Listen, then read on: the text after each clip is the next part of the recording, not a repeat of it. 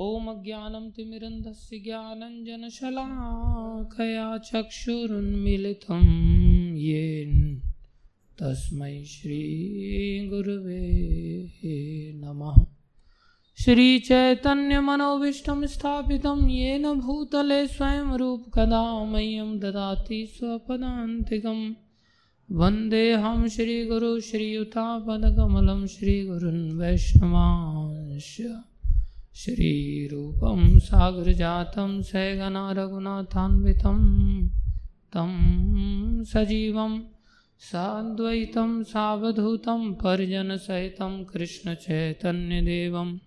श्रीराधाकृष्णपदान् सैगनललिता श्रीविशाखान्वितांश्च हे कृष्णकरुणा सिन्धु दीनबन्धो जगत्पते गोपेश गोपीकान्त श्रीराधाकान्त नमस्तु तप्त काञ्चन गौरङ्गी राधे वृन्दावनेश्वरी वृषभानुसुते देवी प्रणमामि हरिप्रिये। वाञ्छाकल्पतरुभ्यश्च कृपा सिन्धुभ्य एव च पावनेभ्यो।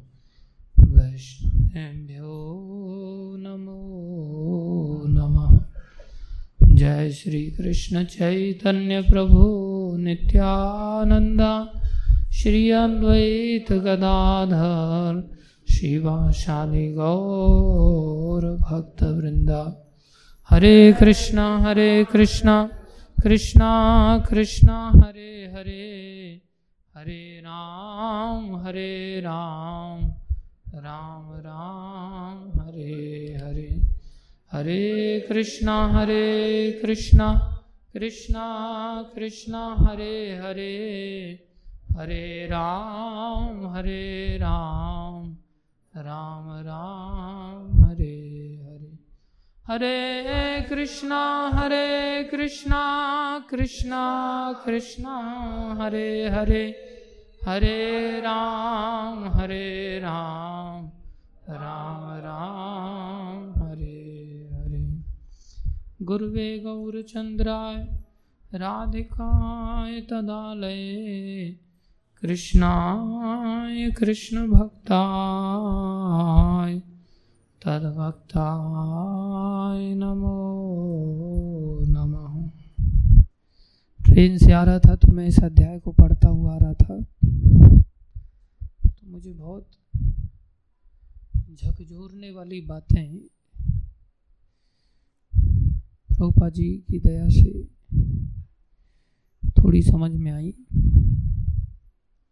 आप सब लोग भी इन तथ्यों को हमेशा के लिए याद रख सकते हैं। ये पूरा अध्याय बड़ा अद्भुत है। और इसका तात्पर्य और विशेष अद्भुत है।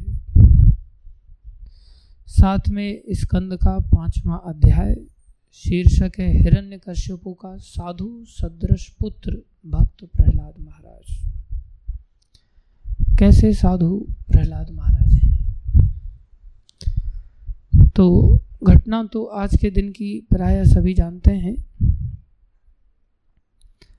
और सब जानते हैं कि आज के दिन ही भगवान ने खंबे को फाड़ करके भक्त प्रहलाद के लिए भगवान प्रकट हुए।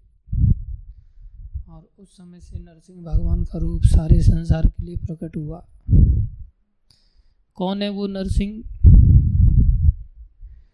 मूलतः श्री कृष्ण ही हैं। जयदेव गोस्वामी ने कहा, केशव धृता नर हरि रूपा। जो भगवान श्री कृष्ण हैं, जो केशव हैं, उन्होंने ही नरहरि का रूप धारण किया है। तो ये एक विशेष अवतार भक्तों के लिए, छोटे से भक्तों के लिए, पाँच साल के बालक के लिए भी भगवान अवतरित होते हैं और सारे संसार को एक विशेष आराधना का एक मौका मिला।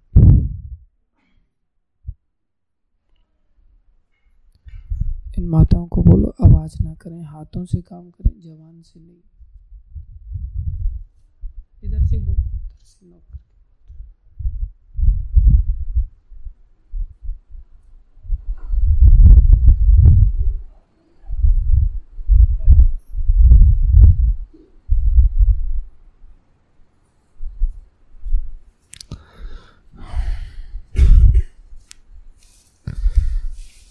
तो इसमें भगवान नरसिंह की हम भक्ति में बाधाओं को दूर करने के लिए एक पद्धति के रूप में प्रभुपा जी ने स्टैब्लिश भी किया हम सभी के लिए। तो बहुत सारी चीज़ें हैं जिनको हम जानते हैं, ऐसी घटना घटी, लेकिन उस घटना को लेकर के भी हमारा इतना दृढ़ विश्वास नहीं होता, क्योंकि हमारे लिए नहीं घटती ना।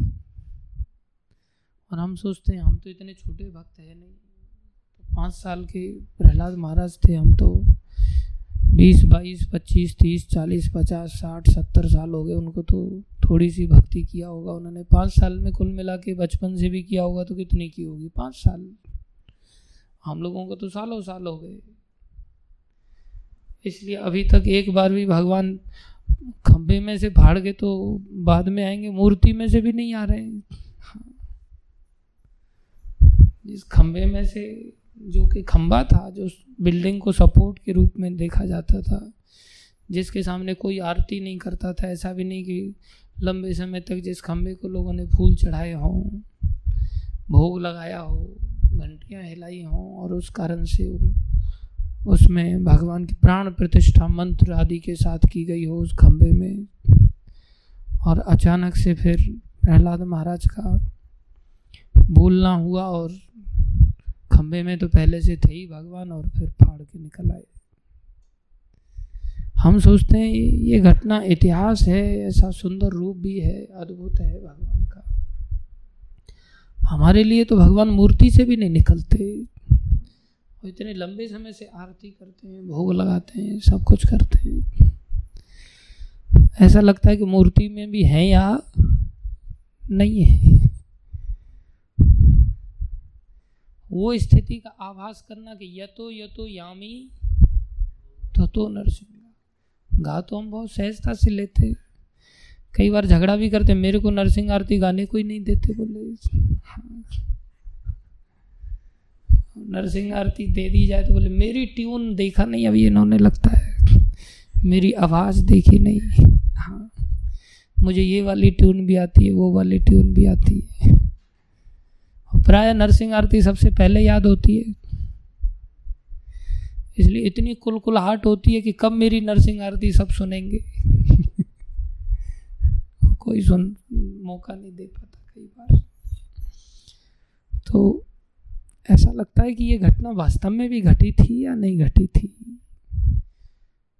और हमारी बुद्धि भी कुछ ऐसी बनी हुई है कि उसको सीढ़ी दर सीढ़ी स्टेप बाय स्टेप अगर समझा करके लेके जाया जाने कि शास्त्र कितने प्रामाणिक हैं।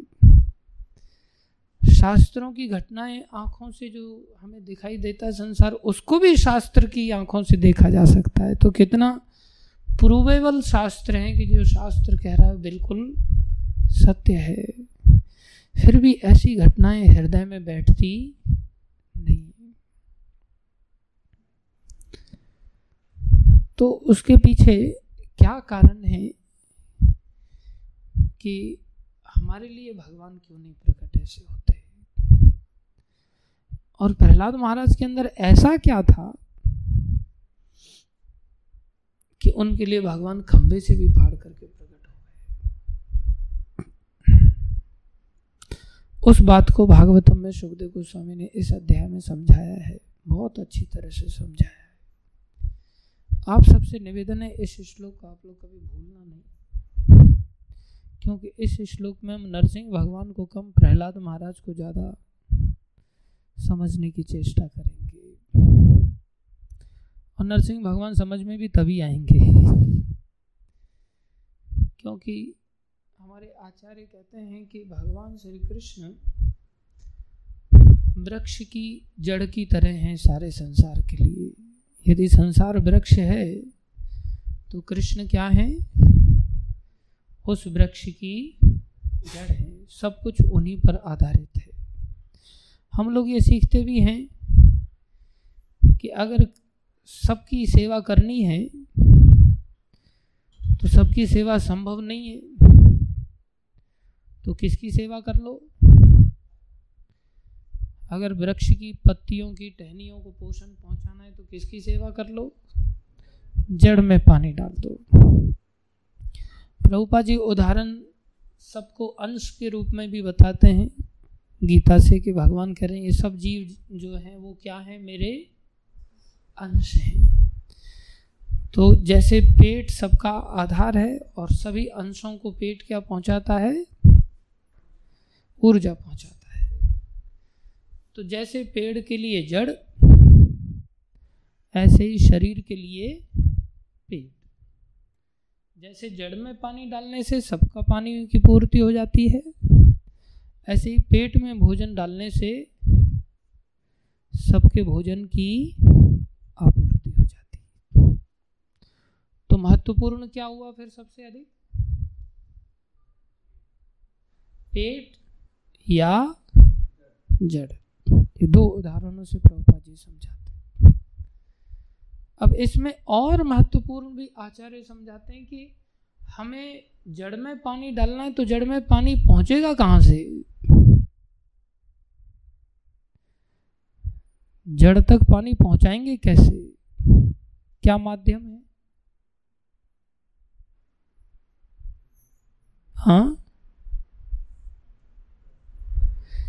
पेड़ की जड़ तक पानी पहुंचाना है तो क्या माध्यम, क्या है कैसे पहुंचेगा पानी वहाँ तक?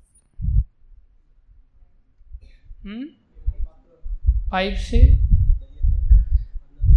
हाँ? नली? अरे, पेड़ की बात हो रही है, नली की, ये वाली नली नहीं। पेड़ नहीं, पेड़ की जड़ में पानी पहुंचाना है तो क्या माध्यम है? हाँ? कहाँ डालते हैं? जड़ में। ज़मीन पे डालते हैं, जड़ में नहीं। जड़ खोद के थोड़ी डालते हैं। कहाँ डालते हैं? ज़मीन पर डालते हैं और ज़मीन के माध्यम से पानी जड़ तक पहुँच जाता है। तो जड़ तक पानी पहुँचाने का माध्यम क्या है? भूमि। ऐसे ही पेट अगर सबका स्रोत है तो पेट तक अगर भोजन पहुंचाना है तो उसका माध्यम क्या है? मुँह? जीव मुँह में जो डाल देते हैं, वो अंदर ले लेती है क्या जीव बच्चों को देखो डाल करके। कुछ एक चीज़ों को ही लेती है जीव अगर जीव ने रिजेक्ट कर दिया पेट में जाता है, नहीं जा पाता। बहुत कठिन होता है। इसलिए पेट तक भोजन पहुँचाने का माध्यम क्या है? जीवा। इसलिए जड़ तक माध्यम क्या है? भूमि। और पेट तक का माध्यम क्या है? जीवा। तो जैसे भूमि, ऐसे ही जीवा। पेट और जड़ से भी महत्वपूर्ण क्या हो गया फिर? भूमि और जीवा। हमारे आचार्यों ने उदर के बारे में बताया, लेकिन इतना ज़्यादा नहीं बचा, बताया। जितना बोले ये जीव खतरनाक है। तार मध्य जीवा अति लोभमय सुदुर्मति पेट का वेग इतना समस्या नहीं देता जितना कि जीव की डिमांड समस्या देती। है इसलिए पेट को तो आप घास भी भर दो तो भी भर जाएगा वो। और सारे शरीर में ताकत भी दे देगा उसी घास से। लेकिन ये घास वहाँ तक पहुंचेगी कैसे? उस घास को ऐसा बनाना पड़ता है कि जीव ले ले उसको बस। उसके लिए फिर उसमें जीरे का, मेथी का कड़ी पत्ते का, हींग का धनिए का सिंग दाने भी डाले जाते उसमें। फिर घास को भी अगर फ्राई कर दिया जाए ना, बढ़िया तरह से हमारे बंगाली माता जी है वो, हमारे भक्त लोग काट पीट करके जो फेंक देते, उसमें से वो निकाल निकोल करके वो सब्ज़ी बना देती। और बड़ी स्वादिष्ट बनती है वो। और उसको खाने से पेट भर जाता है। वैसे सीधा खिलाओ तो शरीर खाने के लिए तैयार ही नहीं होता। तो ऐसे ही महत्वपूर्ण क्या है इस पेट को भरने के लिए? जीव। तो अगर भगवान की सेवा करनी है तो भगवान तक सींचने के लिए भगवान अगर जड़ हैं, भगवान अगर पेट हैं तो फिर भक्त किसकी तरह होंगे? जीव की तरह अथवा भूमि की तरह, जड़ की तरह नहीं। किसकी तरह तो महत्वपूर्ण क्या होगा फिर हमारे जीवन में? अगर भगवान का पेट भरना है तो? भक्त को संतुष्ट करना पड़ेगा। तो भगवान की महिमा बड़ी नहीं है। महिमा किसकी बड़ी है? भक्तों की महिमा। इसलिए नरसिंह भगवान के प्राकट्य आदि की लीला बाद में लिखी और पहले प्रहलाद प्रहलाद महाराज के साधु गुणों का वर्णन किया यहाँ। तो हम थोड़ा प्रहलाद महाराज को लेकर के यहाँ पर चर्चा करेंगे कि प्रहलाद महाराज के अंदर ऐसी विशेषता क्या थी। तो हुआ क्या? घटना कुछ इस प्रकार से आरंभ होती है कि महाराज युधिष्ठिर नारद जी को प्रश्न करते हैं। ये नारद जी महाराज युधिष्ठिर को प्रहलाद महाराज की चर्चा सुना रहे थे और किस प्रकार से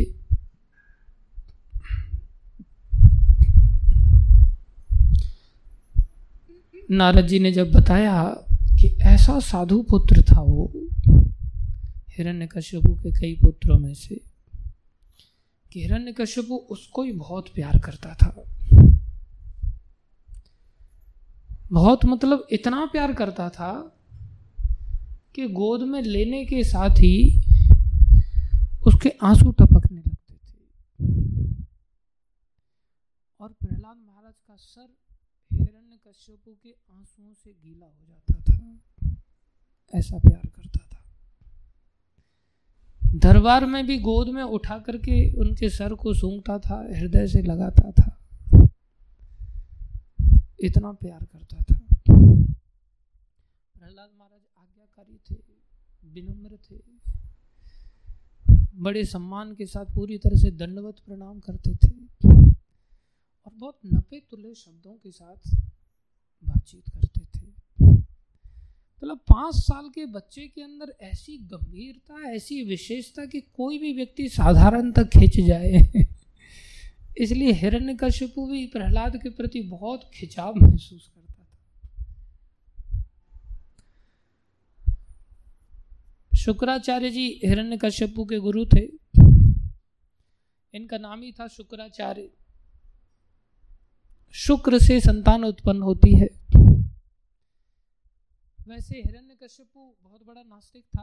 प्रभुपा जी तात्पर्य में लिखते हैं इतना बड़ा नास्तिक था कि उसने खुद को ही भगवान घोषित कर दिया था। भगवान में तो मानता ही नहीं था। हम भी जैसे भगवान में नहीं मानते कई बार।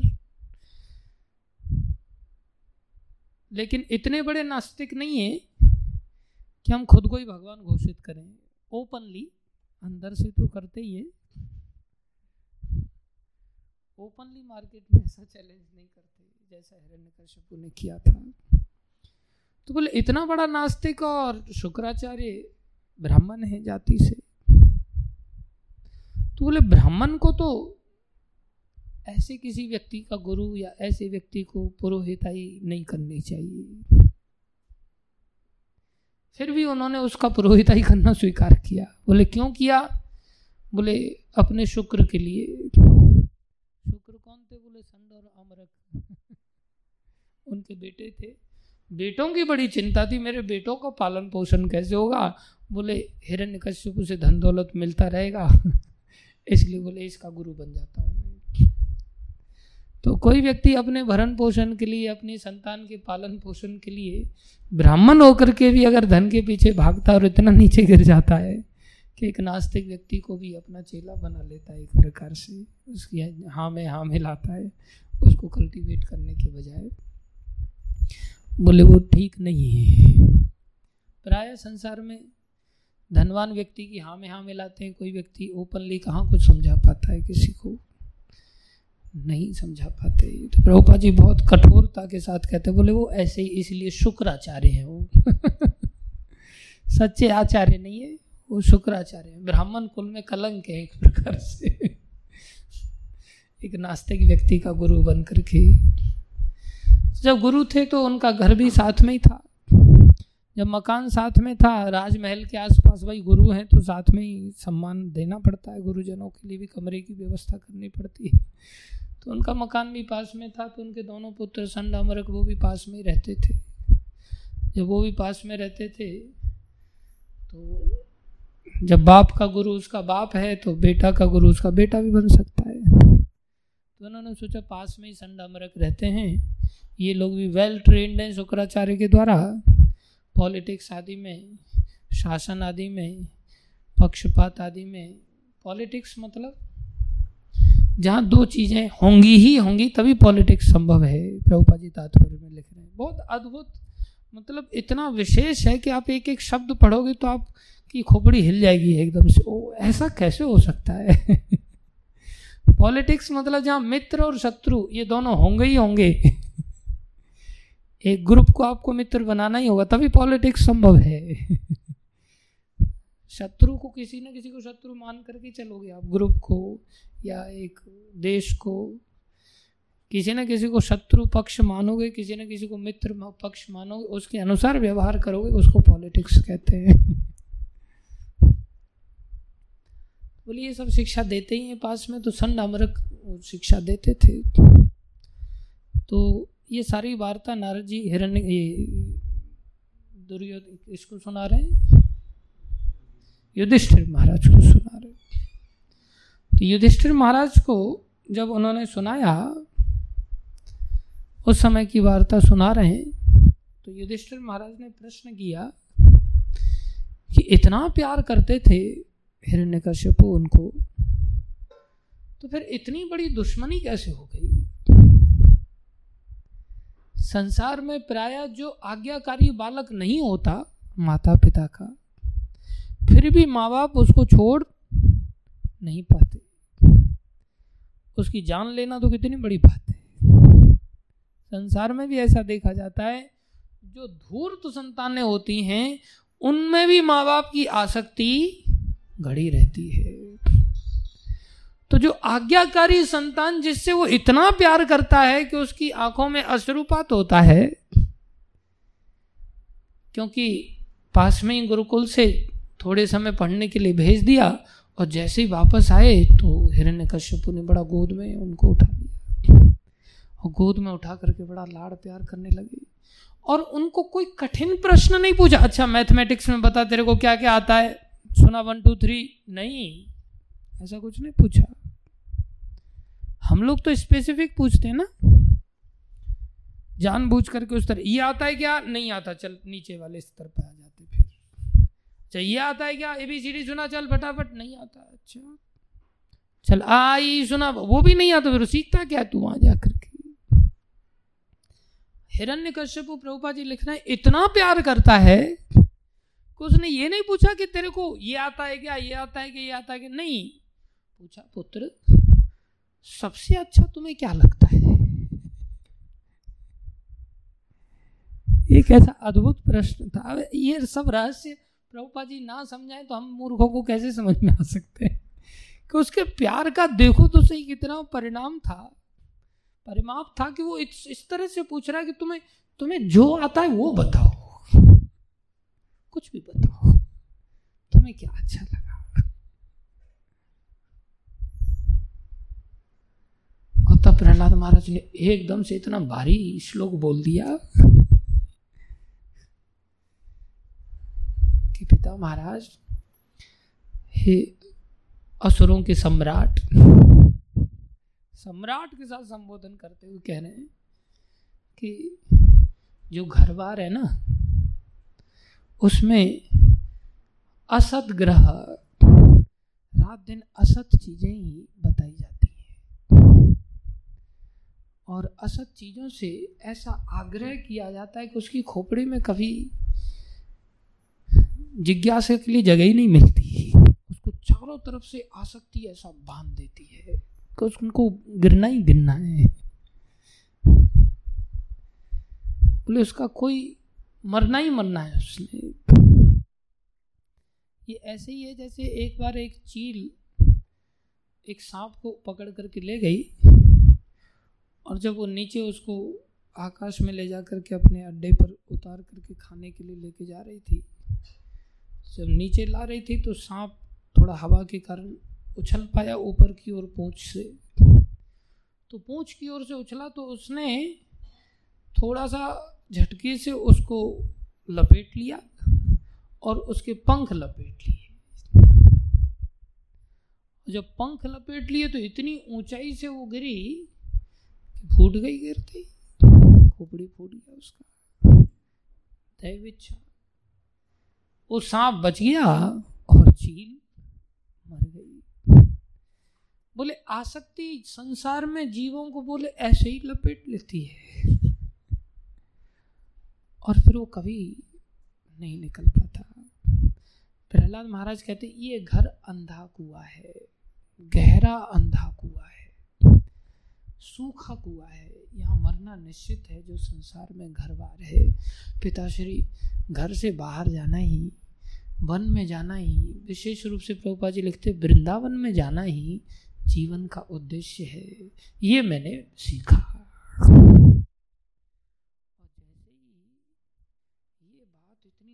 गंभीरता के साथ प्रहलाद महाराज ने बताया हिरण्य कश्यप भी साधारण नहीं था। बहुत सारी बातों को पहले से ही जानता था, शास्त्र की बातों को। हिरणाक्ष जब मरा था तो उसने अपनी भाभी को बहुत समझाया था कि ये तो सब हम आत्मा हैं, हम शरीर नहीं है, प्याहू की तरह थोड़े समय के लिए मिल जाते हैं, बाद में सब बिछुड़ जाते हैं।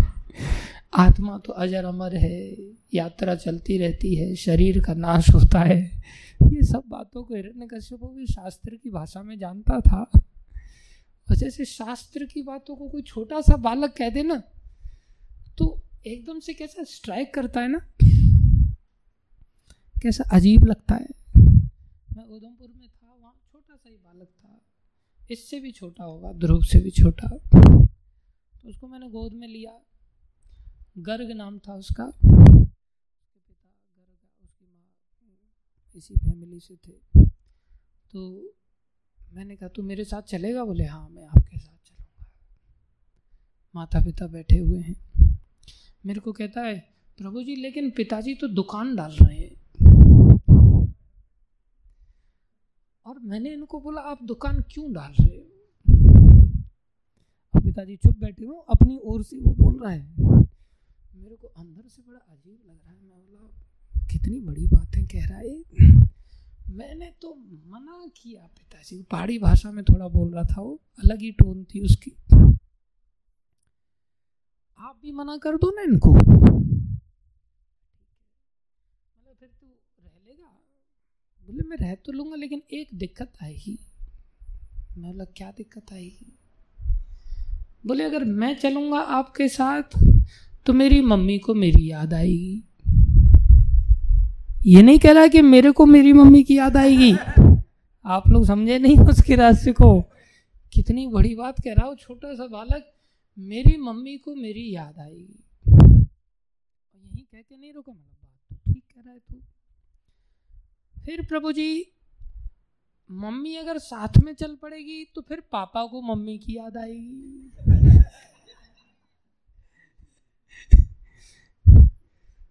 मैं बोलो, फिर बेटा समाधान क्या है? बोले, प्रभु जी, एक समाधान है कि हम तीनों ही चलते हैं आपके साथ। अद्भुत उत्तर थे उसके। तो मैंने माता पिता को बोला माता पिता बोले हाँ प्रभु जी, ये हमें रोज ऐसे ही बातें करता है। और हम हैरान होते हैं इसकी बातों को सुन सुन करके। कौन ऐसा करता है? कोई कोई ऐसे संस्कार के साथ ऐसे बच्चे पैदा हो जाते हैं। उसके माता पिता भी कह रहे थे, प्रभु जी, हमें आना ही है अब किसी भी हालत में। आप हमें निकालो, हमें ले चलो, हम वही सेवा करेंगे। अच्छी बात है। वैसे मोटी बुद्धि से देखा जाए तो कुछ सुनिश्चित हो या ना हो, लेकिन इस संसार से जाना सब छोड़ के ज़रूर सुनिश्चित है। तो एक दिन तो सबने जाना ही जाना है, सब छोड़ना ही छोड़ना है। लेकिन ये बात न जवानी में समझ में आती है, न बुढ़ापे में समझ में आती है, क्योंकि आसक्ति में ऐसा अंधा हो जाता है ना मौत सामने खड़ी हो जाती है तो भी नहीं समझ में आती। और कभी कभी छोटा सा बालक ऐसी बात कर दे। तो मैं रिलेट कर रहा था, विचार कर रहा था कि जब प्रहलाद महाराज ने ऐसा बोला होगा कि पिताजी, वन में चले जाओ, ये घर तो अंधा कुआ है तो हिरण्य कश्यप जी ने, जिसने सारे संसार को जीत लिया, वो एक दुकान थोड़ी खोलने जा रहा उसका तो सारा संसार है। उसको कितनी हँसी आई होगी। और साथ में थोड़ी सी बात पिंच भी की उसको। प्रभुपा जी के तात्पर्य इस अध्याय में पढ़ोगे तो आपको बहुत अच्छा लगेगा। मैं इतना लंबा बोलने जाऊँगा तो बहुत समय लग जाएगा। एक एक श्लोक में बहुत अद्भुत तात्पर्य है। थोड़ा आगे बढ़ रहा हूँ। तो हिरण्य कश्यपु कहता है, संडामरक पास में ही थे, उनको बुला करके, ला करके कहता है, देखो, तुम लोगों को पता नहीं है, ये वैष्णव लोग बहुत बहुत चीटर हैं, एक नंबर के। ये लोग वेश बदल बदल करके प्रचार करते हैं। इसलिए पता करो, इसकी बुद्धि किसने ऐसी बनाई बोले, वृंदावन जाने की बात कर रहा है, विष्णु का आश्रय लेने की बात कर रहा है। हरि में आश्रय तो बोले वहाँ जाके हरि का आश्रय लेना चाहिए आपको। वृंदावन में जाने का मतलब ये नहीं कि वहाँ जाकर के गोलगप्पे खाने चाहिए आपको, या वहाँ लस्सी पीनी चाहिए, बोले नहीं, वहाँ जाकर के हरि का आश्रय लेना चाहिए। ऐसा प्रहलाद महाराज इस श्लोक में बोल रहे हैं। तो बोले, वृंदावन ही ऐसी जगह जहाँ बिना लहसुन, प्याज के समोसा, टिक्की सब मिलते हैं, बोले, आनंद लेते हैं इसके। नहीं, हरी में आश्रय तो वहाँ जाके हरी का आश्रय ले लो पिताजी। तो बोले, हंसने लगा हो और बोला कि, संडा मरक को बुलाया, पता करो, संडा ने बड़ा पता किया। तो पता किया तो प्रहलाद महाराज को पता करते समय पूछ रहे हैं कि, देखो प्रहलाद, हम तुम्हारे गुरु हैं यहाँ, और तुम तो कुल नंदन हो, कुल के भूषण हो। और तुम्हारी दिमाग में, देखो ना, पूरे गुरुकुल में एक भी विद्यार्थी ऐसा नहीं जिसका ऐसा दिमाग खराब हुआ हो। तुम्हारी ऐसी मति भिन्न कैसे हो गई? बोले, मृषा, झूठ नहीं बोलना। सच बोलना कितना अच्छा है सबसे योग्य है क्वालिफाइड खूब चढ़ा रहे हैं प्रहलाद महाराज को कि जिससे एकदम से पहली बार में ही छोटा सा बालक है ना, प्यार से पूछो तो एकदम से पटाख से बता दे। बहुत सुंदर सुंदर श्लोक हैं, बहुत मज़ा आ रहा था मेरे को। मैं रात को एक डेढ़ बजे तक पढ़ता रहा, ट्रेन में बहुत अच्छा लगा मुझे। तो अब उन श्लोकों को नहीं बोला जा सकता, लेकिन ये श्लोक बहुत विशेष है। तब प्रहलाद महाराज कहते हैं कि ऐसी बात नहीं। यहाँ कोई आया गया नहीं, ना ही किसी ने मेरी मति को खराब किया है और ना ही ऐसा है कि मैं आपकी बात को मानना नहीं चाहता, लेकिन वास्तव में मेरी बहुत बड़ी विवशता है। बोली, मेरी स्थिति क्या है मैं बताऊँ तुमको? यथा ब्राह्म्य तयो ब्राह्मण हे ब्राह्मण हे ब्राह्मणों हे अध्यापकों, असुर नहीं बोल रहे, उनको असुरों को गुरु नहीं बोल रहे, गुरुजन बोल रहे, बड़े सम्मान के साथ। गुरु सही बताऊँ, स्वयं आकर्षक सन्निध हो। मेरा जो मति है ना, ये नेचुरली आकर्षित है। अपने आप ही कृष्ण की ओर मेरी मति भागी। मैं मैं लगाता नहीं। ऐसा लगता है कि खींच लिया किसी ने। बोले, कैसा ऐसा होता है? बोले, जैसे अय अय माने लोहा ब्रह्मत्य माने घूमता है। लोहा कब घूमता है? किसकी ओर आकर्षित होता है? बोले, जैसे चुंबक की ओर लोहा आकर्षित होता है। बोले, मेरी मति भी भगवान कृष्ण की ओर जो चक्र पानी है और उन्हीं की इच्छा से हो रहा है यद्रच्छया मेरा मति, मेरी बुद्धि एकदम से ऐसी आकर्षित है ये भक्त है ना, इसको जादू कहते हैं। हम तो धोती कुर्ता, तिलक, झापे लगा करके कोई हमें प्रणाम ना कर, ओ, वैष्णव अपराध कर दिया इसने तो। मेरे को प्रणाम ही नहीं किया, मेरे को प्रसाद नहीं दिया, मेरे को पूछा। वैष्णव कैसा होता वो सीखो ना। ऐसा होता है, जिसकी बुद्धि वो नहीं भी लगाना चाहे। बोले, मैं आपकी क्लास सुनता हूँ, ऐसी बात नहीं कि नहीं सुनता। लेकिन क्या करूँ, इधर से सुनता हूँ और इधर से निकल जाती है मेरी मति पहले से ही ऐसी बनी हुई है। हम सब की ऐसी स्थिति है। हम सब लोग, दो चीज़ें होती हैं, एक होता है सुनना, एक होता है श्रवण करना। क्या? सुनना और श्रवण करना। अभी जैसे हम लोग, अब जैसे हम बोल रहे हैं, आप श्रवण कर रहे हैं। अब पंखा भी चल रहा है, इसकी भी थोड़ी आवाज़ आ रही है। लेकिन पंखे की आवाज़ इधर से सुन रहे हैं और इधर से निकल रही है। हम उसको ग्रहण नहीं कर रहे हैं। आशा करता हूँ ये वाली आवाज़ को आप कुछ ग्रहण कर रहे होंगे। सुन तो उसको भी रहे। लेकिन ये क्या है? इससे जो श्रवण कर रहे हैं, ये क्या है? श्रवण जो हम ग्रहण कर रहे हैं। और ये क्या है? सुनना। सुनाई तो दे रही है, ये ध्वनि भी।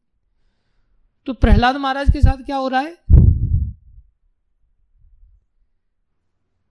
वो बोल रहे हैं कि तुम लोग जो मेरे को पॉलिटिक्स की जो शिक्षा दे रहे हो ना ये मित्र है, ये दुश्मन है, उसके साथ ऐसा करना है, पैसा ऐसे कमाना है, वो मैं सुन रहा हूँ। वो मैं क्या कर रहा हूँ? सुन रहा हूँ।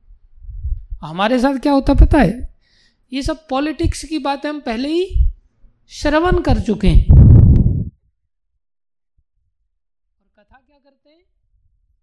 सुनते हैं कथा।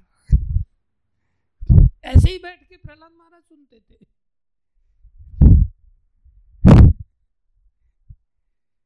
और मति किधर खिंची हुई है? उन्होंने पहले ही भगवत भक्ति का ऐसा श्रवण किया है कि बोले, मेरी मति चक्रपाणी भगवान की दया के कारण क्या हो गई है? आकर्षित हो गई है। खिंची हुई है मेरी मति। मैं नहीं लगाना चाहता। ऐसा लग रहा है कि मेरे को कठपुतली की तरह जैसे कठपुतली नाचती है प्रभुपा जी वर्णन करते हैं कठपुतली की तरह।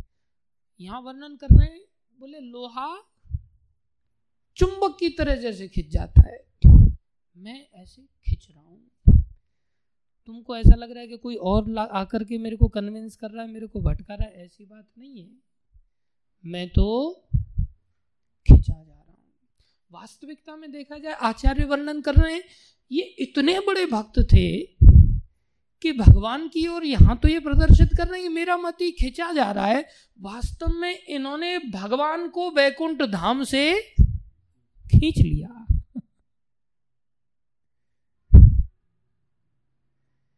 अब चुंबक की ओर लोहा खींचता है। होता है ना? क्या लोहे की ओर चुंबक नहीं खींचती?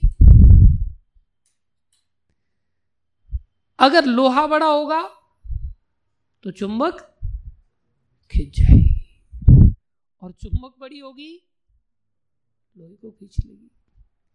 भगवान खुद कहते हैं, अहम भक्त पराधीन हो। अर्थात भगवान मैं भक्तों के सामने कैसा हूँ? छोटा हूँ, मैं बड़ा नहीं हूँ। और भगवान ने ये दिखाया कि प्रहलाद इतना बड़ा लोहा है कि मैं चुम्बक क्या क्या किया मैंने? अपना वैकुंठ छोड़ करके, खंभे में आकर के, खंभा तोड़ के बाहर आना पड़ा। खिंचा चलाया कैसे भक्त हैं प्रहलाद महाराज? प्रहलाद महाराज ये नहीं कह रहे, क्योंकि भगवान भक्तों को श्रेय देते हैं और भक्त भगवान को श्रेय देते हैं। वो कह रहे हैं, ये सब के पीछे इच्छा चक्र पाणी यद्रक्षया जो सुदर्शन चक्र धारण करने वाले जो चक्र पानी भगवान विष्णु हैं, बोले, उनकी इच्छा से मैं खिंच रहा हूँ। अर्थात मैं क्या हूँ? उनकी इच्छा का कठपुतली। प्रभुपा जी एक भजन में ऐसा वर्णन करते हैं अपने बारे में। बोले, हे कृष्ण, मैं आपके हाथों का कठपुत मैं नहीं जानता आप मेरे को यहाँ क्यों लेकर के आए। के अब आपको जैसे नचाना है वैसे मेरे को नचाओ। ये भक्त होते हैं। कैसी वैचित्री है। तो प्रहलाद महाराज को ये कह रहे हैं, तुम्हारी दुर्बुद्धि ऐसे कैसे हो गई है? भिन्नमति ऐसे कैसे हो गई?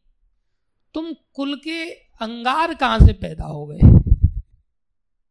अर्थात कुल को जलाने वाली बुद्धि तुम्हारे अंदर कैसे हो गई? प्रहलाद महाराज क्या कहते पता है? अरे गुरुजनों, आपका ऐसा सोचना ठीक नहीं है। अरे जीव मात्र का स्वभाव है कि वो कृष्ण का अंश है और कृष्ण का नाम ही कृष्ण इसलिए पड़ा है कि वो सभी को आकर्षित करते हैं। इसलिए स्वाभाविक रूप से नेचुरल रूप से भगवान की ओर आकर्षित होना, ये तो जीव की नेचुरल कंडीशन है। लेकिन मेरे पिता और बाकी लोग जो कृष्ण की ओर अनाकृष्ट हो रहे अर्थात आकृष्ट नहीं हो पा रहे जबकि वृंदावन में तो कृष्ण की ओर पशु पक्षी भी आकृष्ट होते हैं। वृंदावन का तो ऐसा व्यापार है, आप देखो हम लोग गोवर्धन में बैठे हैं। उसी वृंदावन धाम में हमें बैठने का मौका मिला है। लेकिन हम अपने अंदर थर्मामीटर डाल के देखें, इस धाम में जिसमें वृक्ष भी, फूल, पौधे, पशु, पक्षी सब आकर्षित होते हैं कृष्ण की ओर, हम इस धाम में भी धन और स्त्री की ओर आकर्षित होते हैं। जिस ओर कौन आकर्षित है?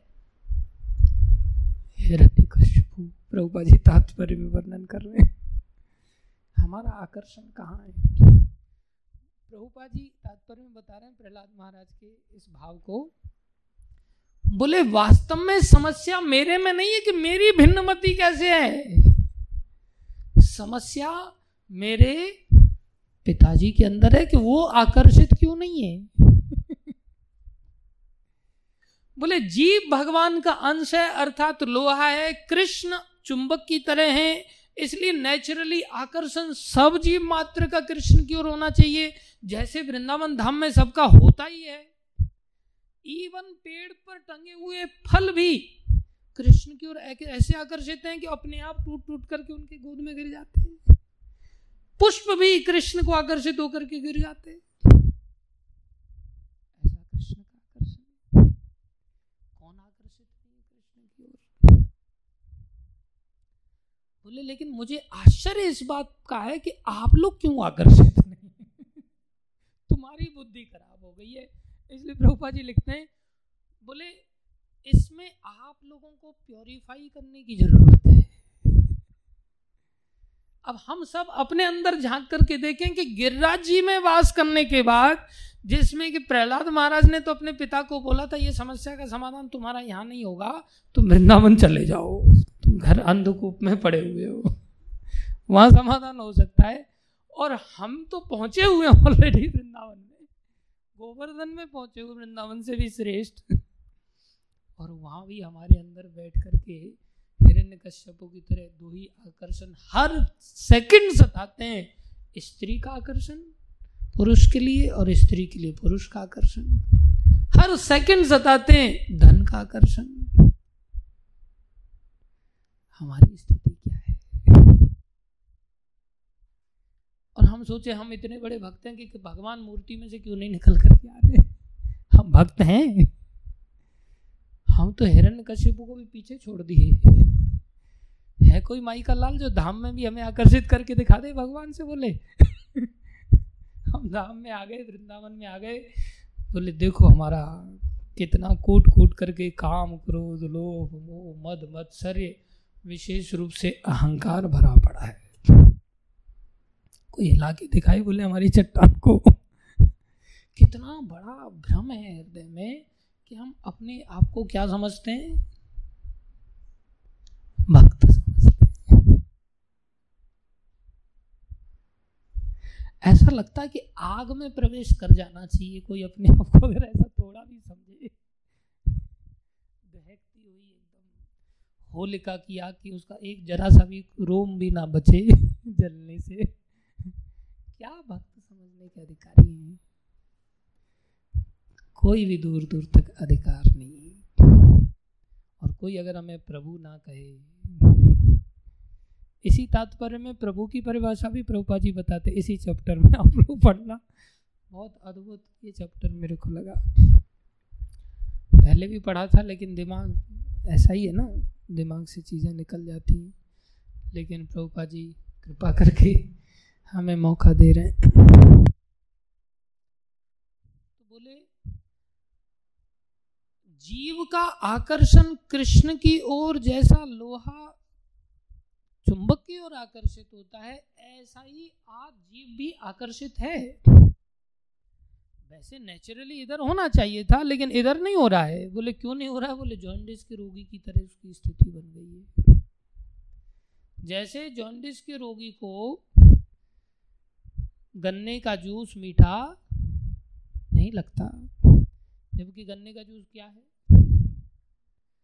सभी मिठास का स्रोत है। जितनी भी दुनिया में चीज़ें बनाई जाती हैं उन सब में चीनी मिलाकर के उपयोगी बनाया जाता है। लेकिन वो चीनी भी कहाँ से बनती है? गन्ने के जूस से बनती है। उदाहरण में तुलना कर रहे हैं। तो बोले, फिर भी कोई स्वस्थ व्यक्ति होता है तो उसका गन्ने के जूस के प्रति कैसा आकर्षण होता है? गिलास रख दिया तो मुँह में पानी आएगा कि नहीं आएगा? लेकिन अगर हम आध्यात्मिक रूप से स्वस्थ हैं हमारे सामने अगर फीडबैक रख दिया जाए, जो नाम रस है, जिसकी तुलना रूप गोस्वामी गन्ने के जूस के साथ करते हैं, स्वस्थ व्यक्ति के साथ तो सामने अगर फीडबैक हो, आत्मदृष्टि से बीडबैग में नाम बड़ा श्रेष्ठ है, और बीडबैग मतलब नाम का गिलास। सामने बीडबैग रखा है, और इधर गन्ने का जूस रखा है। किसको देख करके पानी आएगा? बीडबैग को देख करके पानी आता ओ, ये कहाँ से जहर ला करके रख दिया बीडबैग के सामने? बीडबैग तुरंत उठा करके एकदम उसका रस पान आदमी करने लग जाए। हम आध्यात्मिक रूप से ऐसे स्वस्थ हैं, ऐसी फीलिंग है, जैसे जॉइंडिस से स्वस्थ व्यक्ति को कैसी फीलिंग आती है गन्ने के जूस को लेकर के। मुँह में पानी आ जाता है तुरंत। तो प्रहलाद महाराज कह रहे मेरा तो ऐसा नेचुरल आकर्षण है। लेकिन तुम लोगों का आकर्षण भौतिक वस्तुओं के प्रति ऐसा ही नेचुरल हो गया है। हम सब देखें कौन सी भौतिक वस्तुएँ? भोग है और ऐश्वर्य। प्रसक्ता नाम तया अपर्थ चेतसाम। बुद्धि न संभव ही नहीं है कभी ऐसी भगवान में लगन लग जाए। मीरा भाई आदि अब तो हरि नाम लो लागी। अब तो हरि नाम लो लागी। मीराबाई की ऐसी लगन लगी हुई है, क्योंकि उनका हृदय ऐसा शुद्ध हो गया है। अब तो हरि नाम लो लागी। अब तो हरि नाम लो लागी। महाप्रभु को लेकर के वो ऐसा वर्णन कर रही है। कि अब तो ऐसा हो गया कि महाप्रभु की लेकर वर्णन कर रहे हैं। बोले, महाप्रभु कैसे हैं? बोले, ये वही श्री कृष्ण जिनके हरि नाम में लो लग गई तो वो कृष्ण जिनके प्रति सब आकर्षित हैं, वो कृष्ण हरि नाम के प्रति आकर्षित है। चैतन्य अवतार में हरि नाम उनको इतना मीठा लगा। कि उन्होंने नाम के अतिरिक्त और कुछ किया ही नहीं। और हमें वो नाम सबसे बड़ा जहर लगता है। तो हम कितने बड़े हिरण्य कश्यपु हैं। और देखो, धन कितना मीठा लगता है। भूख कितना मीठा लगता है। पुरुष स्त्री का आकर्षण कितना मीठा लगता है। कैसे छुप छुप करके मोबाइल में देखने की चेष्टा करते हैं तो भैया भगवान कहाँ से प्रकट होंगे? फिर मूर्ति में से प्रकट होंगे? वो मूर्ति भी जो धाम में वो मूर्ति भी जिसने ऑलरेडी दर्शन दे चुकी है कई सारे भक्तों को तो भी हमारे लिए प्रकट नहीं हो रहे हैं। कैसे प्रकट होंगे? संभव नहीं। ये स्थिति क्यों होती है? बोले, लोहा चुंबक की ओर नेचुरली आकर्षित क्यों नहीं हो रहा है? क्योंकि लोहे के ऊपर जंग लग गया है। क्या हो गया है? जंग लग गया है। जब जंग लग जाती है तो फिर वो आकर्षित नहीं होगा। उतना तेज़ी से आकर्षित नहीं होगा। इसलिए आकर्षित करना है तो बोले क्या करना पड़ेगा? उस जंग को साफ़ करना पड़ेगा। और जंग में सबसे भयानक लेयर है अहंकार का। जंग में जो लेयर है, वो सबसे भयानक किसका है? अहंकार का। बोले पिताश्री को इतना बड़ा अहंकार है। बोले, उनका नेचुरल संसार में आकर्षण है। इसलिए बोले नेचुरली भगवान की ओर आकर्षित नहीं हो पा रहे हैं। समस्या किधर है? समस्या बोले, मुझमें नहीं है। समस्या आप लोगों में है तो प्रभुपा जी यहाँ लिख रहे हैं हिरण्य कश्यपु इस भौतिक जगत में होने के कारण स्त्रियों तथा धन के द्वारा आकृष्ट था, जबकि भक्त प्रहलाद महाराज अपनी स्वाभाविक स्थिति में होने के कारण भगवान श्री कृष्ण द्वारा आकृष्ट थे। हमारी तो परंपरा ही ऐसी आकृष्ट से होती हुई चली आ रही है। हम ही आकृष्ट नहीं है धन और दौलत में और विषय भोगों में। माँ, बाप, भाई, बंधु, परिवार के सब के सब ऐसे आकृष्ट।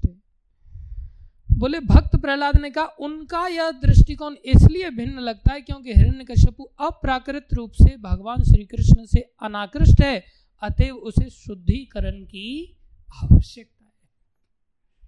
बोले, मेरे को रेक्टिफाई करने की चेष्टा मत करो। अब देखो, हम आकृष्ट हैं तो हम भी तो विवश हैं।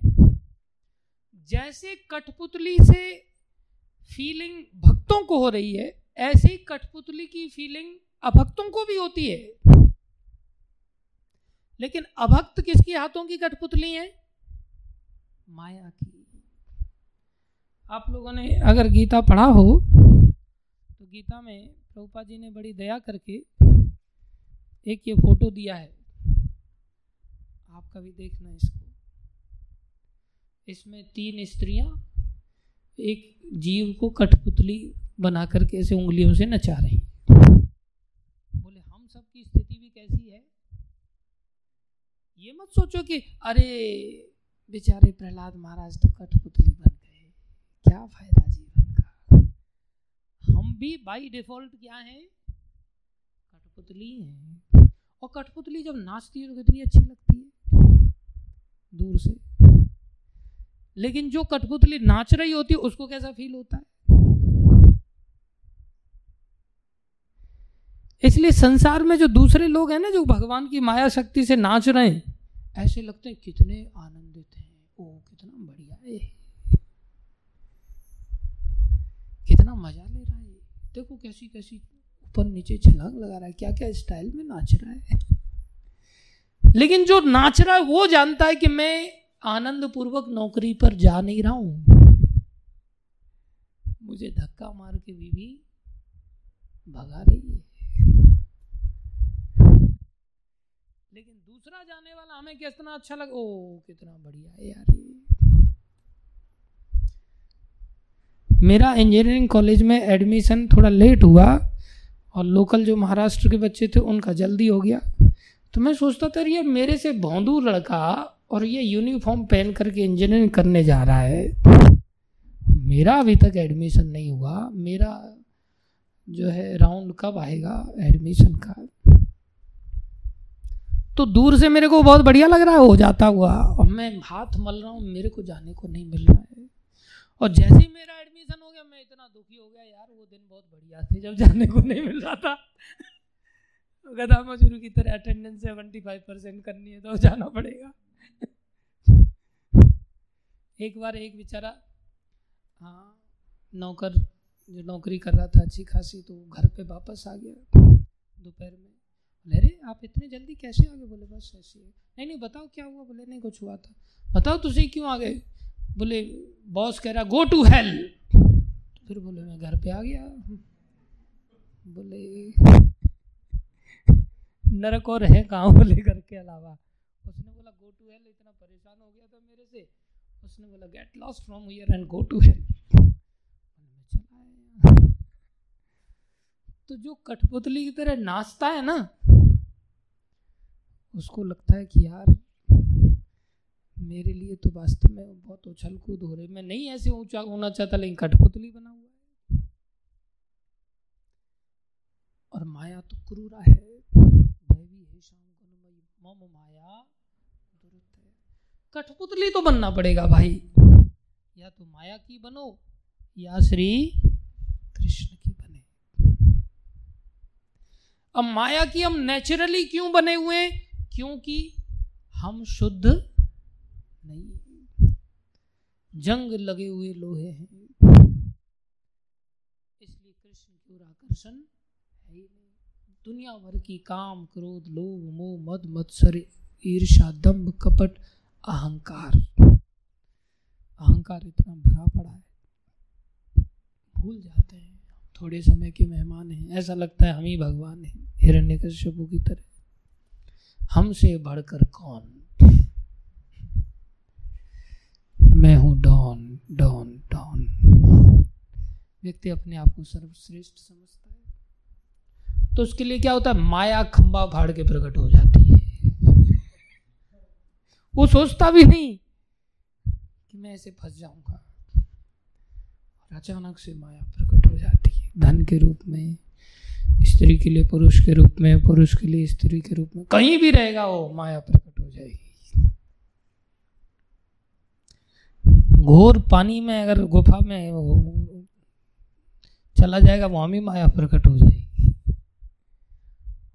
और अगर कोई ऐसा भक्त बन गया हो, बोले जिसका हृदय शुद्ध हो गया हो, उसके लिए भगवान कहाँ प्रकट नहीं हो सकते? उसको सब चीज़ें अपने आप ही नेचुरली समझ में आएँगी। सिर्फ़ क्या करना है? शुद्ध करना है बस उसको। बोले, ऐसा शुद्ध होते कैसे हैं? प्रश्न उठता है, ऐसे शुद्ध होते कैसे हैं? ऐसे शुद्ध बहुत जल्दी हो जाते हैं, कुछ नहीं करना पड़ता। ऐसे शुद्ध होने के लिए बस महान भक्तों से, शुद्ध भक्तों से भगवान की कथाओं को सुनना नहीं, श्रवण करना होता है बस और कुछ नहीं करना होता प्रहलाद महाराज ने गर्भ में ही नारद जी से क्या किया था? श्रवण कर लिया था बस। नौ महीने में ही। वहाँ तो सुनने की ऐसी सुविधा भी नहीं थी कि पंखा चल रहा हो एसी चल रहा हो, बढ़िया कुर्सी हो, बैठने की सब व्यवस्था हो। कैसी अंधकार की, कैसी विकट अवस्था में भी प्रहलाद महाराज ने इतना ध्यान पूर्वक श्रवण करके दिखा दिया। और हमारी कैसी निकृष्ट अवस्था है? इतनी सुविधाएँ भी दे दी जाए तो भी कोई ना कोई ऐसा बहाना निकाल लेते हैं। शुरुआत में थोड़ा उत्साह रहता है नया नया मुल्ला जब रहता है, फिर धीरे धीरे धीरे धीरे ऐसा स्थान का त्याग करता हुआ भागता है वो। क्योंकि जो पहले से श्रवण करके रखा है ना और यहाँ वो सुन रहा है। तो फिर वो असर कहाँ करेगा इतना जल्दी? पहले तो उस गंदगी को भुलाने के लिए काफ़ी कुछ मशक्कत करनी पड़ेगी। काफ़ी थोड़ा श्रवण करना पड़ेगा। अगर हम ऐसा कभी कर कुछ नहीं कोई ज़्यादा काम बड़ा नहीं है। और धाम में तो वातावरण ही चारों तरफ़ ऐसा है जीव मात्र आकृष्ट है। और अगर धाम में आकर के भी अगर हम नहीं श्रवण कर पाए, इन लीला कथाओं को, जिनको के प्रहलाद महाराज ने ना केवल खुद की मति को ऐसा बचपन में ही कर लिया, प्रहलाद महाराज ने बड़े होकर के जो असुर पुत्र जिन्होंने गर्भ में नहीं सुना था, उनको उन्होंने कहा सुनाया? हम सोचे, हम भी गर्भ में सुनने का मौका मिलता तो मौका तो दिया था, हमने सुना नहीं प्रहलाद महाराज ने कहा सुनाया? पहले तो एक ही की मति ऐसी थी। और मति सुधारने के लिए वापस भेज दिया प्रहलाद महाराज को हिरण्य कश्यप ने और दोबारा में थोड़े समय के बाद आए, दूसरी, तीसरी बार में तो पता चला पूरी क्लास ही ऐसी हो गई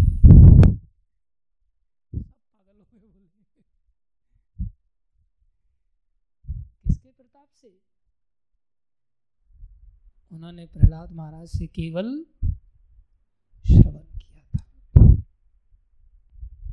और उनके सारे मित्र लोग परम वैष्णव बन गए, भगवान के भक्त बन गए। इसलिए भाई, भक्त बनने की आवश्यकता है।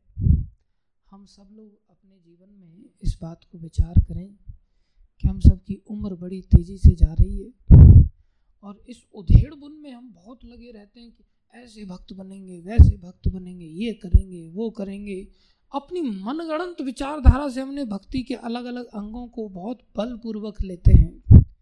कोई परिक्रमा खूब लगाना चाहता है, कोई निर्जल एकादशी रखना चाहता है, कोई बहुत सारी सेवाएँ करना चाहता है, कोई रात दिन शास्त्रों का अध्ययन में लगा हुआ है, कोई रात दिन भाषणबाजी करने में लगा हुआ है, कोई एकदम हाँ संत दर्शन में लगा हुआ है और दर्शन करते ही भागता फिरता है, दूसरे संत का दर्शन करना है। कोई अलग अलग धाम में जाकर के अलग अलग मंदिरों के दर्शन करने में लगा हुआ है, कोई माला फेरने में लगा हुआ है, कुछ भी करते रहो। भक्ति की शुरुआत ही श्रवणम से शुरू होती है। श्रवणम, कीर्तनम, विष्णु, स्मरणम, पाद सेवनम, अर्चनम, बंधनम, दास्यम, साख्यम आत्म निवेदनम श्रवण के प्रति अगर हम ढीले हैं, ये सबसे बड़ा थर्मामीटर है। प्रभुपा जी का श्रवण बहुत अच्छा था। भक्ति सिद्धांत महाराज प्रभुपा जी को दीक्षा को लेकर के जब बात उठी तो भक्ति सिद्धांत महाराज हाँ मैं इनको दीक्षा ज़रूर दूँगा। ये मेरी क्लास बहुत अच्छी तरह सुनते हैं। और भक्ति सिद्धांत महाराज लंबी लंबी क्लास देते थे। हम लोग सोचते हैं, अब कितने बार डीवाईएस सुनेंगे हम? पक गए बोले सुन सुन करके। लेकिन खोपड़ी में घुसा। ऐसा तो मन में अपने भी आता है। अरे यार, भागवतम पढ़ लिया और कितने बार पढ़ेंगे? लेकिन पढ़ते हैं तो भाई, कभी घुस जाता है, कभी नहीं घुसता है। मौका है। कभी बुद्धि ठिकाने होती तो घुस जाता है, कभी बुद्धि ठिकाने नहीं होती तो कितना भी करते रहो, घुसता ही नहीं। इसलिए ये इन प्रकार हम सबको कोई के अच्छा भाई, ऐसा शुद्ध भक्त मिलता नहीं सुनाने के लिए। नहीं मिलता तो शुद्ध भक्त प्रभुपा जी तो हैं। उन्होंने जो लिखा है उसको ही पढ़ लो। तुम जब पढ़ोगे तो उन्हीं की बात को तो सुन रहे हो। पढ़ना मतलब उनके वचनों को सुनना। सुनना ही तो है। इसलिए हम अच्छी तरह से जब पढ़ेंगे, अच्छी तरह से अगर इन बातों को कोई समझाने वाला मिले और समझेंगे तेज़ी से आगे बढ़ जाएँगे। प्रभुपा जी ने समझाना भी ज़रूरी समझा, इसलिए प्रभुपा जी ने मंदिर स्टेब्लिश किए। अन्यथा प्रभुपा जी कहते, मंदिर मंदिर मत बनाओ भाई, केवल किताबें बांट दो बस। किताबें भी आवश्यक हैं, जिससे कोई अपना ही मनगणंत को सुनाने न लग जाए मार्केट में। इसलिए ऐसे मनगणंत सुनाने वालों से बचने के लिए प्रभुपा जी ने किताबों को बड़ा बलपूर्वक संसार में बांटा। साथ में प्रभुपा जी ने खुद जा जा करके जगह जगह मंदिर स्टैब्लिश किए। साथ में प्रभुपा जी ने परंपरा को आगे बढ़ाया। इतना बड़ा मैनेजमेंट इस्टेब्लिश किया जिससे चीज़ों को अच्छी तरह से समझाया जा सके। हाँ। इसलिए इन घटनाओं को स्मरण करने का, इन घटनाओं को याद करने का एक ही मात्र औचित्य है कि भाई एक दिन हमारे साथ भी ये घटनाएँ घटित होनी चाहिए। हम कब ऐसे बनेंगे कि हम ऐसे निडर हो जाएँ? कि हमें समुद्र में फेंकने के लिए कहा जाए फेंक दो, क्या करोगे हमारा? हमें जब हाथी कुचलने के लिए आ जाए, बोले, कुचलवा दो। हमें जब जहरीले सर्पों की कोठरी में डाल दी जाए तो भी वो सर्प हमारे साथ खेलने लग जाए। ये उपलब्धि है, ये भक्ति है। ये नहीं कि एक और माला चल रहा है, हृदय एकदम वैसा का वैसा ही बना पड़ा है। फिर उस माला से हम कैसे अपने जीवन में बच पाएँगे? हम तो अरेंजमेंट में लग जाएँगे, पैसा इकट्ठा करने में लग जाएँगे। लोगों को भगवान के दर्शन खुद, पहले घूम घूम के खुद दर्शन कर लेंगे, फिर अपना पैसा खत्म हो जाएगा, फिर सोचेंगे, चलो गाइड बन जाते हैं, दूसरों को दर्शन कराते जिससे आमंदनी चालू हो जाए। इसलिए ऐसी दुर्बुद्धि की अवस्था से नहीं सकते हम संसार के कठपुतली वाले लोगों आकर्षित ना हो। माया बड़ी क्रूर है। कृष्ण बड़े दयालु हैं। कृष्ण कठपुतली की तरह नचाते हैं, लेकिन उसमें भक्त की इच्छा ही महत्वपूर्ण होती है। और माया नचाती है, उसमें माया की इच्छा महत्वपूर्ण होती है। माया दंडित करती है नचाने के माध्यम से। और दूसरों को ऐसा लगता है, वाह, कितना बढ़िया आनंद आ रहा है। भगवान की लीला है ना। भगवान दंडित भी करते हैं तो उनका दंड भी बड़ा मधुर होता है। दूसरों के लिए तो। कालिया नाग की जान जा रही है, दूसरों को ऐसा लग रहा है, वाह, कृष्ण कितना सुंदर नाच रहे हैं। इसलिए कृष्ण का तो सब कुछ मधुर है, उनकी माया भी ऐसे ही श्रेष्ठ है। इसलिए हम सभी भक्तों को हिरण्य कश्यपु का साधु सदृश पुत्र, पाँच साल का बालक कैसी साधुता के लक्षणों से भरा पड़ा है? माता पिता का भी यही लक्षण होना चाहिए ये नहीं, रोटी खाना है, पेट भरना। अरे, सुअर भी मैं ट्रेन से आ रहा था बहुत गहरी कीचड़ में उसने आधा खोपड़ी अपना घुसा दिया उसमें। आधे तक तो उसका लेयर बना हुआ था कि मतलब जब खा रहा था मैंने देखा, पूरा आधा लेयर तक उसका जैसे नदी का निशान पड़ जाता है ना, ऐसे वहाँ तक मैंने पूरा काला काला यहाँ तक उसका कीचड़ का निशान पड़ा हुआ है। और फिर मैं देखा कीचड़ में घुसा करके और हबड़ हबड़ कर रहा है। वो मैं समझ गया कि कैसी भगवान ने क्षमता दी है, इसको इसमें से भी अपना भोजन निकाल लेता है भोजन पाना इतना सहज थोड़ी है, संघर्ष है संसार में। तो जो सुअर को संघर्ष करना पड़ रहा है तो क्या हम मनुष्यों के लिए कम संघर्ष है क्या? संघर्ष तो है ही। हम हबड़ हबड़ करके, कैसे भी करके अलग अलग लाइन खींचते रहते हैं अपने चेहरे पर। हम यहाँ तक घुस गए संसार में, अब यहाँ तक घुस गए। और घुस घुस करके पेट ही तो पाल रहे हैं, बस और कौन सी बड़ी बात है? लेकिन लेकिन ये बात न माँ के अंदर घुसती है, न बाप के अंदर घुसती है। औलाद के अंदर तो घुसती नहीं, औलाद माँ बाप की इस मामले में बड़ी आज्ञाकारी बन जाती है। बाकी मामलों में माँ बाप को चलाती है औलाद। इसलिए हम सब अकेले आए हैं और इस संसार से अकेले ही जाएँगे। ये जीवन में हम श्रवण से लौ लगाएँ, कथा को श्रवण करना सीखें, जब तक ये नहीं होगा कई जन्म बीत जाएँगे। और ये अगर किसी का हो गया, सबका नहीं होगा। लेकिन ऐसा भी नहीं कि सबका नहीं होगा। किसी न किसी का तो अवश्य होता ही है और उसका उद्धार होता है।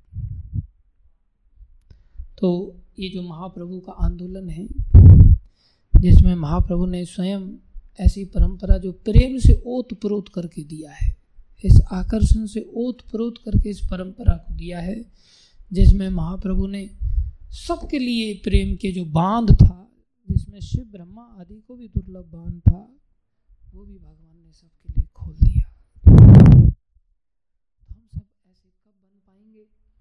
ऐसा विचार से हम सबको समर्पित होकर के आज्ञाकारी होते हुए, जैसे प्रहलाद महाराज अपने गुरु नारद जी के प्रति आज्ञाकारी हैं, समर्पित हैं। तो उनके जीवन में हाँ खोल सकते उनके जीवन में हम भी ऐसा आकर्षण महसूस अवश्य कर सकते हैं। लेकिन हमारी खींचातानी होती है, बीच में लटके हुए लोग हैं। थोड़े माया की ओर आकर्षित हो जाते हैं, थोड़े कृष्ण की ओर आकर्षित हो जाते हैं। जब कथा सुनते हैं तो इधर आकर्षित हो जाते हैं, मोबाइल देखते तो उधर आकर्षित हो जाते न घर के महाराज की जय